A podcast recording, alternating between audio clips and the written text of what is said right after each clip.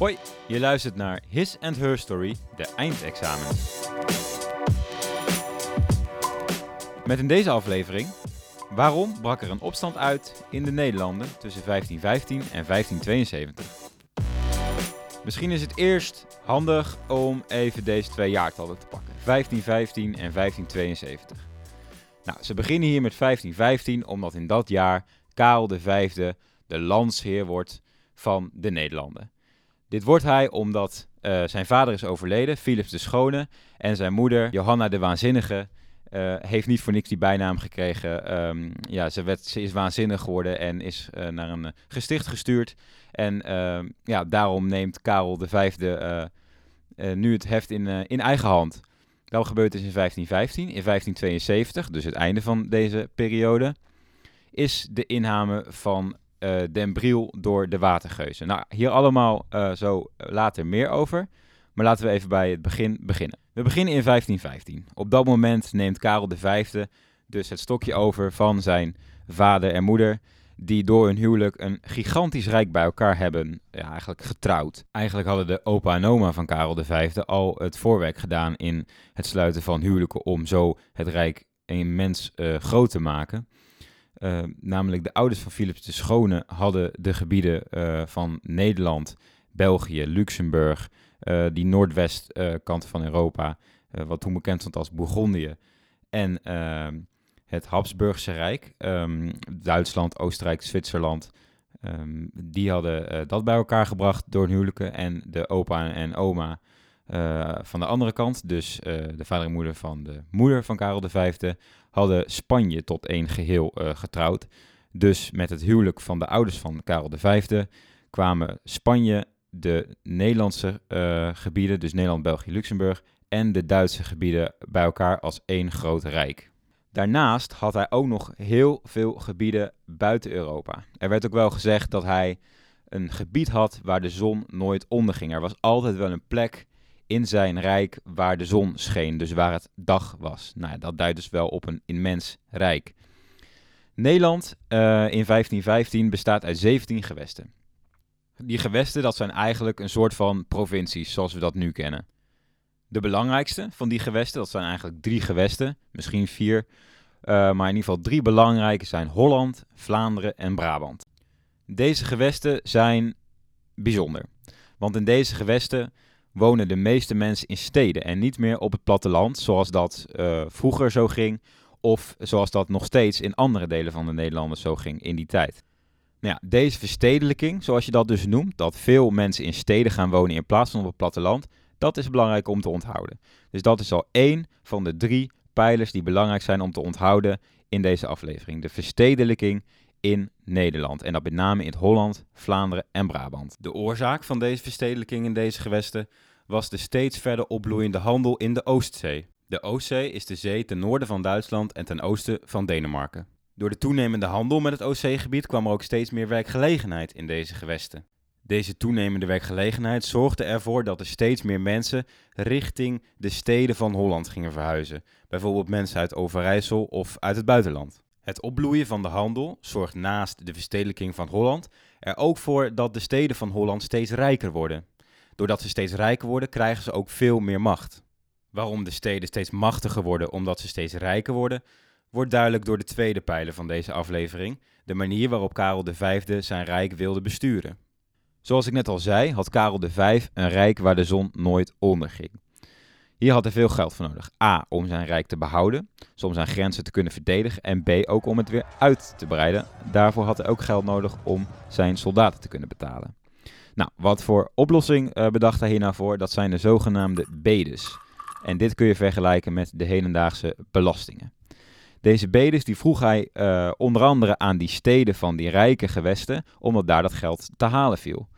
En daarnaast vroeg hij dit ook aan de edelen, want die hadden natuurlijk ook wat geld in te brengen. Nou, en in ruil voor het betalen van deze bedes, deze belastingen, gaf Karel V deze steden en deze edelen meer macht. Ze mochten meer zelf gaan bepalen wat ze deden in hun gebied, op hun terrein, in plaats van dat Karel V dat zelf bepaalde. Maar Karel zit in een dilemma. Want aan de ene kant heeft hij geld nodig voor al zijn oorlogen. Voornamelijk tegen Frankrijk, Turkije. Maar aan de andere kant heeft hij ook wel in de gaten dat het lastig is om zoveel macht uit handen te geven in zo'n groot rijk. Het rijk wordt simpelweg onbestuurbaar. En daarom komt Karel V met zijn 3 collaterale raden. In 1531 richt hij 3 van deze raden op.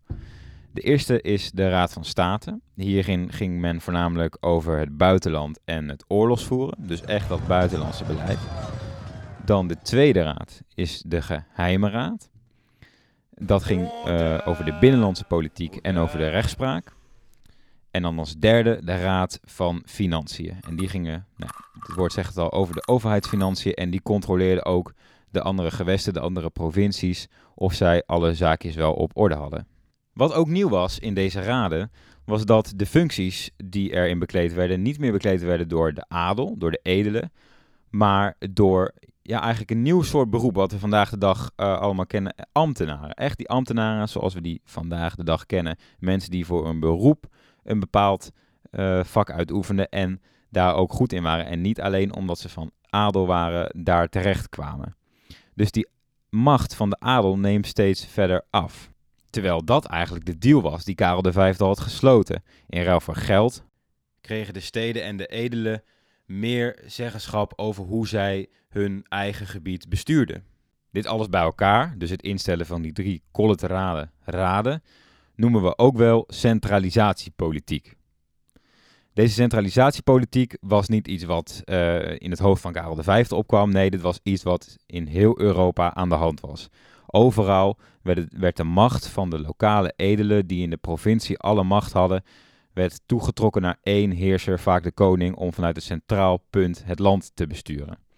In Karel V zijn geval was dat voornamelijk Brussel. Dus dit was de tweede pijler van deze vraag, de centralisatiepolitiek van Karel V. Dat moet je onthouden. Dat wil zeggen, steeds minder macht voor de edelen in de provincie en al die macht ging allemaal terug naar Karel V en werd uitgeoefend vanuit één plek. En je kan je voorstellen dat de edelen hier niet blij mee waren. Dus eigenlijk deze 2 dingen, dus die steeds machtigere steden door de verstedelijking, door de opbloeiende handel, daarnaast de centralisatiepolitiek van Karel V, was al een voedingsbodem voor onrust. De edelen zagen er niet helemaal mee zitten. Ze zagen hun macht verdwijnen, hun geld verdwijnen. Maar er wordt wel gezegd dat uiteindelijk deze politiek van Karel V wel kans van slagen had als de derde pijler van deze vraag geen roet in het eten had gegooid. Namelijk de religie. De paus, de baas van de katholieke kerk, was vaak soms nog machtiger dan sommige koningen van sommige landen. De katholieke kerk was vanzelfsprekend een heel groot onderdeel van de samenleving. Maar op een gegeven moment komt hier verandering in. Dit noemen we de reformatie. De macht van de katholieke kerk wordt ingeperkt. Een belangrijk voorbeeld en misschien wel het bekendste voorbeeld hiervan is de reformator Maarten Luther. Hij was het namelijk niet eens met de gang van zaken binnen de katholieke kerk. Zo kon men aflaten kopen om zo alsnog in de hemel te kopen. Zo'n aflaat was eigenlijk een brief die je kocht van een of andere marktkoopman, zodat je toch een plekje in de hemel zou krijgen. En daarnaast waren het de priesters en de pastoors die de waarheid in pacht hadden. Dus zij wisten wat er in de Bijbel staat en niemand anders wist dat. Dus je moest wel naar zo'n man luisteren om ook in die hemel terecht te kunnen komen. Want ja, daar ging het natuurlijk uiteindelijk allemaal om. Nou, Maarten Luther is hier dus tegen en met 95 stellingen maakt hij dat meer dan duidelijk. Er wordt gezegd dat hij ze op de kerk van Wittenberg aan de deur heeft gespijkerd. Het is niet helemaal duidelijk of dat nou echt waar is, maar het geeft in ieder geval aan dat het een signaal was dat serieus werd genomen. En daarom moest hij zich in 1521, deze moet je onthouden, 1521 in Worms verantwoorden voor de 95 stellingen die hij bekend had gemaakt. Voor een rechtbank moest hij uitleggen waarom hij dat had gedaan. Nou, eigenlijk hoefde hij het niet eens uit te leggen, hij moest er vooral afstand van doen. Maarten Luther weigerde dit en werd daarop vogelvrij verklaard. Dat wil zeggen dat iedereen hem mocht vermoorden zonder daarvoor gestraft te worden. De invloeden van Luther, en daarmee dus de reformatie, doet ook zijn intrede in de Nederlanden. In Nederland is Luther op zich populair omdat hij zich afzet tegen de katholieke kerk. Maar er is een andere reformator die nog populairder is. En dat is de Fransman Johannes Calvin. Waarom Calvin zoveel populairder is dan Luther, zit hem vooral in het feit dat Calvin het goed vond dat een volk in opstand kwam tegen zijn koning of zijn leider. Dit zag Luther niet zo zitten, dus sprak Calvijn meer aan in de Nederlandse situatie waar men toch al ontevreden was over de gehele gang van zaken. Belangrijk voor deze reformatie, dus voor dat verschil in religies, is de vrede van Augsburg in 1555. Deze moet je ook onthouden, 1555, de vrede van Augsburg. Hierin werd bepaald dat de vorst zelf mocht bepalen welke religie zijn volk aan moest hangen. Dus je had Karel de Vijfde, voornamelijk in Duitsland, in het Heilige Romeinse Rijk. Had je Karel de Vijfde, maar daaronder stonden nog allemaal koningen van verschillende deelstaatjes. En die mochten nu zelf gaan bepalen welke religie in hun gebied toegestaan werd. Nou ja, dit verdrag zag Karel V als een grote nederlaag, omdat hij het Heilige Romeinse Rijk, wat van oudsher zeer nauw verbonden was met die katholieke kerk, niet voor het katholiek geloof kon behouden. En daarom volgde zijn zoon Philips II hem op. Hoewel de reformatie in met name Nederland en wat noordelijke Europese landen zeer populair was, vond Philips II dit niet zo'n uitstekende aangelegenheid en liet hij ketters, zoals de Calvinisten of de Lutheranen werden genoemd, mensen die afvalligen waren van het katholieke geloof, die ketters liet hij vervolgen. En hij gooide ze op de brandstapel. Nou, en eigenlijk deze kettervervolging is de druppel die de emmer doet overlopen in de onrust van de Nederlandse samenleving. Nou ja, vooral de edelen eigenlijk. Die edelen die pikken dit niet langer en willen godsdienstvrijheid. Nou, wat doen zij? Zij gaan naar Margaretha van Parma, op dat moment landvoogdes van de Nederlanden. Dat wil zeggen eigenlijk een afgevaardigde van Philips II, die aan het hoofd staat van het beleid in Nederland. En daarin en aan haar bieden ze het smeekschrift der edelen aan, zoals we dat nu kennen. En dat gebeurt in 1566. Dus dat is makkelijk te onthouden, want net hadden we 1555, vrede van Augsburg, en nu 1566, smeekschrift der edelen. Nou, en hier vragen zij of ze alsjeblieft willen stoppen met die kettervervolging. Margaretha van Parma gaat akkoord, wonder boven wonder. En de kettervervolging wordt tijdelijk opgeschort. Dus dat wil zeggen, wordt niet meer gedaan. Het gevolg hiervan is dat er in de Nederlanden veel meer uitingen komen van Calvinisme. Dus mensen krijgen veel meer de ruimte om hun eigen geloof uit te gaan dragen en zich ook te gaan verenigen in bepaalde groepen, er bij elkaar te komen. En uiteindelijk zorgt dat ervoor dat de beeldenstorm zijn intrede doet in de Nederlanden. Die beeldenstorm is eigenlijk het gevolg van het opkomende Calvinisme en die ontevredenheid en die onrust met de Spaanse koning. Nou, in de beeldenstorm gaan de Calvinisten de katholieke kerken in om daar het interieur kort en klein te slaan. Philips II pikt het allemaal niet langer en stuurt de hertog van Alva, ook wel de IJzeren Hertog genoemd. Hertog van Alva stelde de Raad van Beroerte in. Deze raad vervolgde met name eigenlijk katholieke edelen die niet streng genoeg waren geweest tegen de Calvinisten. Deze katholieke edelen werden ook op de brandstapel gegooid, net als de ketters. En hierdoor vluchtten er veel edelen weg uit Nederland. Ze waren immers bang om ook verdacht te worden, terwijl ze dit misschien helemaal niet waren, maar ze konden zich slecht verdedigen. Een van deze edelen kennen we vandaag de dag als de vader des vaderlands, Willem van Oranje. Dus dit was eigenlijk die derde pijler, die derde en laatste pijler. Dus die reformatie en de ontevredenheid die vooral komt na het vervolgen van ketters. Dus dan komen met name de Nederlandse edelen echt in opstand. Een van die edelen is dus Willem van Oranje en vanuit Duitsland leidt hij de opstand. Diverse malen probeert hij Nederland binnen te vallen om zo de Spaanse koning te verslaan, of in ieder geval Nederland uit te drijven, maar deze mislukken. En nu zijn we aangekomen bij het eindjaar, dus ook het einde van deze aflevering. Dat is 1572 en op 1 april 1572 nemen de watergeuzen Den Briel in.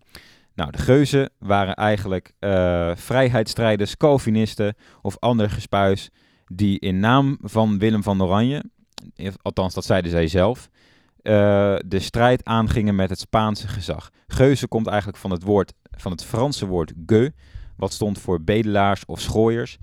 En zo had Margaretha van Parma de smeekedelen genoemd, de edelen die het smeekschrift aanboden. Die zei ze, wat moeten die gueux hier, wat moeten die schooiers hier? Daar komt dat woord eigenlijk vandaan. En het waren in dit geval de watergeuzen, ze kwamen vanaf zee En zij stonden op 1 april voor de poorten van Den Briel en riepen in naam van Oranje, doe open die poort. En daarmee was de opstand in Nederland echt begonnen. Even samenvatten, 3 punten te onthouden. Grote verstedelijking in Nederland, met alle gevolgen van dien.